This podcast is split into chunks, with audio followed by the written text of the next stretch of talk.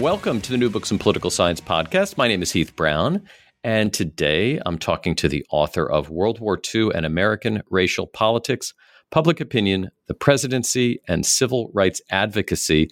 The book is uh, written by Steven White, who I'm talking to today, and it's published by Cambridge University Press. Uh, Steven, you are on the phone today. How are you doing? I'm doing well. Thanks for having me.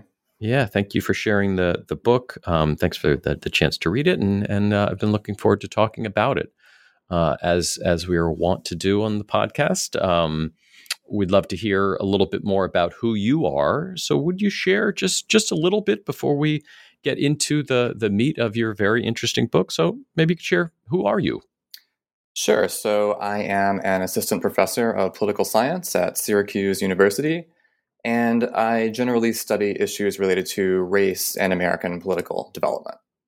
Yeah, the the book, um, which uh, you know, in some ways, I think um, even the casual observer thinks they know a lot about, probes this topic uh, that is World War II, uh, race, and, and, civil rights in, in such an interesting way. Um, I wanted to start our conversation uh, by talking a little bit about the time period that you study. Um, while, while you're obviously focused on World War II, your book isn't isn't just about the years we typically associate with the war. I wonder if you could maybe situ us, situate us in time a little bit. Uh, where do you start this time period, and, and when do you wrap that up? Sure. So I think the book really starts um, kind of in the late 1930s, I would say. So you're kind of in the midst of the I guess the end of the some of the later New Deal policy programs. This is a very sort of economically liberal, interventionist, uh, welfare building era. Uh, but you start to see the war creep up, especially uh, in Europe. And so a lot of people, I think, particularly more quantitative scholars who have to have sort of very clear definitions for data analysis, will often start World War II in the US with Pearl Harbor and then end very clearly with the dropping uh, of atomic bombs in Japan. And there's a lot of merit to that. That clearly is the core of the actual sort of fighting uh, for the United States. But I think you can see a lot of evidence that the war is kind of creeping up. You have things like Lend Lease and so on.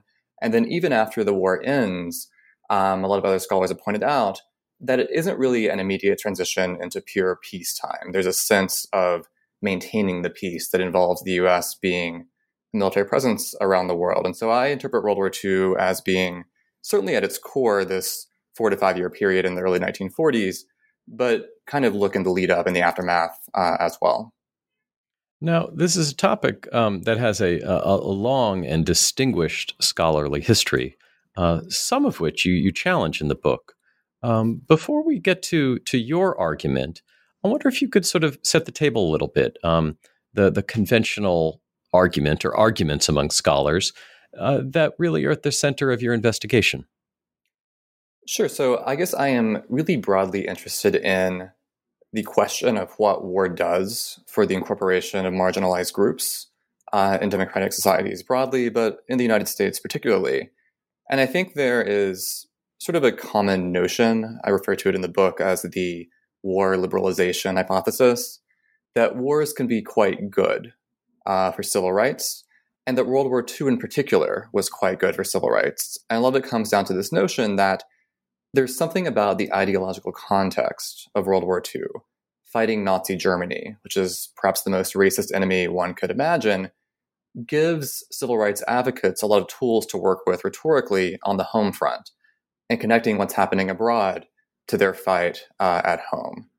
And I think this is sort of a, a really compelling argument in a lot of ways, uh, but I really wanted to complicate that and particularly complicate it with respect to the white mass public. I think there's an idea that ordinary white Americans might have seen what Hitler was doing and had a rethinking of their own attitudes towards race in the United States. And while I think there is some limited evidence of declines in some of the more extreme forms of racial prejudice, one of my arguments is that it was much harder to change attitudes on policy, on issues like intervening against lynching, on issues of segregation, and so on the war maybe wasn't enough to force a lot of movement on these concrete policy items. Now, your approach um, is is different than uh, many others, in part because of your reliance not just on historical data, but on on quantitative measures of things that that scholars in the past have speculated about, but but haven't um, measured in the same kind of way. Uh, where did you find these variables? Uh, who was collecting them at the time period? And maybe talk a little bit about what some of their limitations are. So, when I got into this project in graduate school, uh, Eric Schickler and Adam Berinsky, in particular, were engaged in a large project to try to go through and make sense of these really early public opinion polls, which start in the mid 1930s. Uh, and so nice for people studying the New Deal in World War II, but have a lot of real limits. And in particular, the major limit is that they didn't use kind of modern uh, strategies for survey design.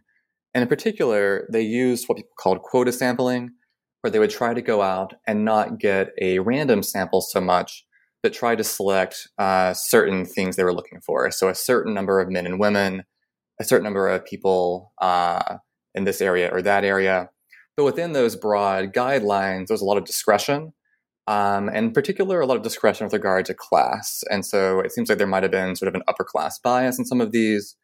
Uh, particularly the 1930s polls, you see a lot of bias towards male respondents and not a lot of women being interviewed. That gets fixed into the 1940s but there are some real limitations there. And so, using um, some of the tools offered by people like Adam Berinsky and Eric Schickler, particularly the use of survey weights based on census data from the 1940 census, you can try to correct for that as much as possible. But these are still not quite what we would look for in a 2019 poll. And so, as someone coming at this from a more APD perspective, I try to use what I can, but at the same time, I try to offer some nuance and admit uncertainty uh, where possible. Yeah, and much of the book is is divided between looking at um, public opinion and and also at uh, uh, elite reactions uh, to the war and also elite reactions to public opinion advocacy. Uh, maybe we can start with um, the uh, the public opinion piece of this.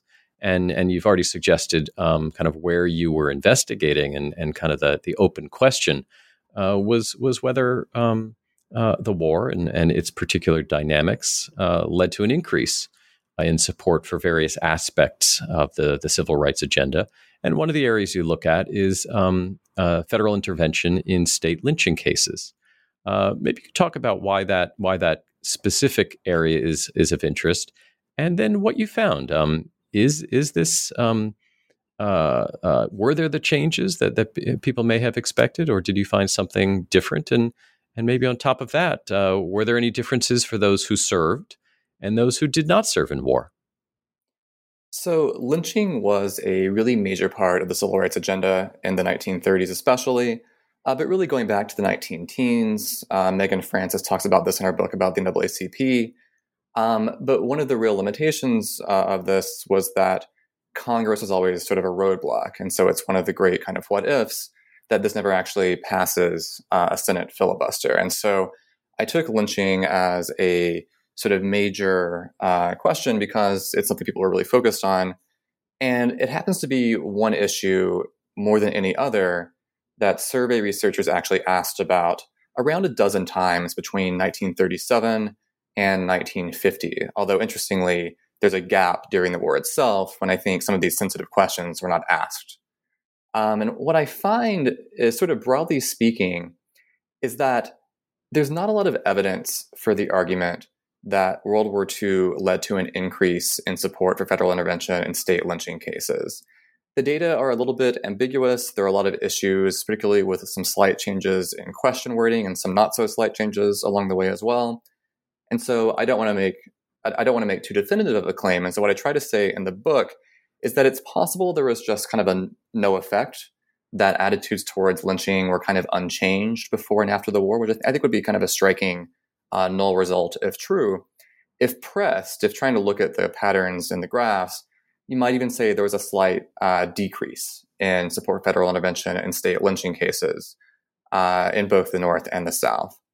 I look also in another chapter at attitudes among white veterans and lynching, though, actually is one of the issues where you see some evidence that people who served in the war, whites who served in the war particularly, uh, were more willing to support federal intervention in state lynching cases, although interestingly, only in the North. Uh, Southern white veterans were not, but outside of the South, white veterans, all else equal, were more likely to support this. Uh, and why that is is an interesting question, and I'm not sure there's a definitive answer, but I found it to be kind of a striking uh, finding that's a bit in contrast to some of the aggregate trends.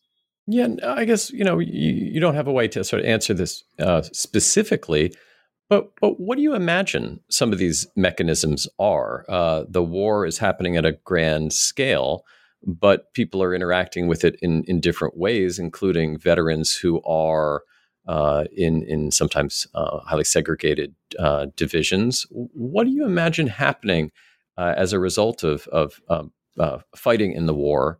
Is is this mainly uh, an, an issue of greater contact with um, those of a different race, or is there something else happening related to the specific issues that, that that these polls are investigating? Well, I think one of the great kind of counterfactuals here is this issue of segregation in the military itself. And so there's a lot of work on the contact hypothesis, the idea that coming into contact with people from other groups might decrease your prejudice towards them, that the military has been an especially favorable environment for that. But World War II was the last war uh, fought fully with a segregated uh, force. And so a lot of the aspects of that hypothesis that are particularly important just weren't really in place during World War II. Nonetheless, you do find some occasional differences between veterans and non veterans, including this question about lynching. And I suspect that for some veterans of the war, it didn't push them on questions of segregation and some of these harder questions, but I think on some of the extremes. And so, lynching being this extreme case of mob violence and the state failing to protect you. Um, and particularly after World War II, there were prominent incidents of Black veterans being beaten and lynched as they returned home. And so that might have produced a limited uh, shift in attitudes on that issue in particular. Um, I think, broadly speaking, this connects a little bit to the other parts of the book. You know, Harry Truman served in the First World War, and Truman was very much someone who was of his era, of his place in, in rural Missouri when it came to a lot of issues regarding race and civil rights. When it came to violence against Black veterans, particular, uh, but Black Americans generally uh, to some extent, that was where he sort of drew the line. And I suspect that for some white veterans, that might have been the case for them as well. Now, in the title of the book, you include civil rights advocacy, not just civil rights issues, and uh, which suggests that there are, there are groups out there that were uh, not passive uh, participants in this, but were were actively uh, lobbying and and uh, advocating for for change. Uh, what are the groups? Who are the groups first that are most important to your study? And what were they doing during this time period? Um, as, as, you suggest, there's this great change from Roosevelt to Truman uh, in in the uh, sort of presidential agenda on civil rights. But before we even get to that, uh, what are the groups doing uh, during this time period? Are they are they uh, pursuing a, a, common strategy, or is it uh, more complicated than that? So I focus in particular on uh, the NAACP, often uh, sort of symbolized by its leader at the time, Walter White, and uh, A. Philip Randolph, who was a, a prominent Black labor uh, leader. And Randolph and White and the NAACP didn't always see eye to eye. Uh, Walter White was very much of the mind that the best way to achieve victories on civil rights policy items was to lobby political elites kind of behind the scenes. And so he would often try to write to the White House, to Congress, et cetera, and try to work uh, through these back channels. A. Philip Randolph, perhaps reflecting more of his labor organizing background, was a bit more skeptical of that and was a bit more inclined towards the use of more sort of protest oriented activities. But despite some of these differences, uh, Randolph, White, and others do work together to push this sort of wartime civil rights agenda uh, that includes things like lynching, uh, issues like the poll tax, but also certain new issues that kind of come onto the agenda as the war comes about. Uh, two in particular, one being the fight against discrimination uh, in jobs in the defense industry, particularly, and the second being integration of the armed forces. And these two issues really become uh, quite central for advocates as the war comes about. Now, you had mentioned before Truman's um, I don't know if it would be described as a change of heart, but a, uh, at least in his um, actions, uh, a departure from uh, the approach uh, that Roosevelt had taken prior to. Um, and this gets to the part of the book that's that's very much focused on what's going on in Washington at the time. Uh, what changes in the political environment that that results in these very different approaches to civil rights from the Roosevelt administration to the to the Truman administration? What, what's going on, and and uh, how does that explain how each president uh, approached these issues? So I think in the 1930s, especially, Roosevelt was sort of famous for downplaying issues of civil rights as an, part of an effort to maintain this cross-regional alliance that included the white South uh, to kind of maintain support for his economic policies in the New Deal. Uh, right before, kind of in the lead up to the war itself, there's a lot of pressure by Randolph White and others for Roosevelt to issue an executive order uh, prohibiting discrimination in the defense industry, something that Roosevelt initially is, you know, not particularly inclined to do. But ultimately, Randolph threatens this March protest, this kind of march on Washington, uh, that would have really, I think, brought a lot of disruption uh, to the White House. And eventually, FDR kind of relents and signs this executive order. But interestingly, despite a lot of pressure also happening in the FDR White House to integrate the armed forces, this is an issue where FDR always kind of avoids doing something. He, he always uh, sort of defers to the preferences of the War Department, which is not to have any experiments during the war. That kind of language becomes very, very common. And so uh, when FDR dies, the military is still segregated, and the war ends with that. With Truman, you have, of course, the end of the war, at least sort of the formal end of the war. And then uh, towards the end of his first term, a lot of pressure to integrate the armed forces.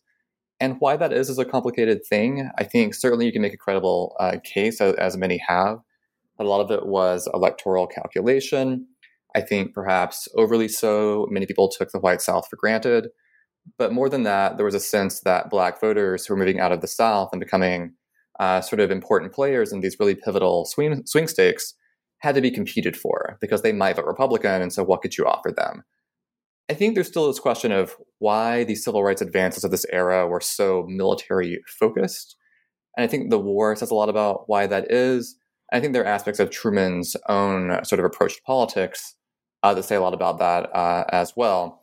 But yeah, I mean, overall, it's a fairly it's a complicated story, and I think to some extent uh, inherently one without totally clear answers. Although I try to offer some of my my best attempts uh, in the book. Yeah. Now, this is obviously studying a, a period of time uh, for American political history.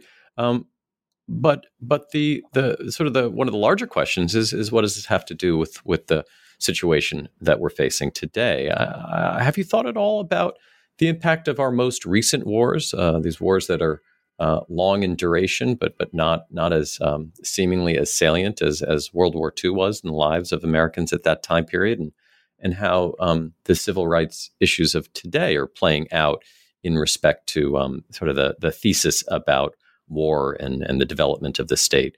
Um, what about today? What, what does your book uh, say about the, the situation, the issues of today? It's something I, have thought about a lot over the years and I've kind of gone uh, back and forth on. And so, certainly, you see some really uh, compelling examples of people using war and military service to fight for sort of better inclusion uh, at home. You saw the famous speech at the 2016 uh, DNC, where these, these parents talked about their son who had served and used that to make the case uh, really for better inclusion of Muslim Americans in sort of who counts as being fully uh, American. I think ultimately the way I see it, though, is that there's probably a fundamental difference between what you might call a total war, like World War II, and what you might call these more, at least relatively speaking, uh, limited wars, uh, like Iraq and Afghanistan. Which is not to say that these are short wars. Obviously, Afghanistan is, is not a short war, but they're wars that can be more easily ignored by most people on the home front. World War II had a draft, it had rations, it was everywhere. And the wars in Iraq and Afghanistan, while certainly very prominent, didn't have that. And so I don't fully know what the implications of those wars are for the inclusion of marginalized groups. Um, I'm trying to do a paper now that kind of looks into that in a, a sort of more empirically oriented way. But my initial suspicion, my, my sort of hunch here, is that in an era when total war has declined, which is, of course, a very good thing, one irony of that might be that it's harder to use war uh, to fight for rights uh, at home.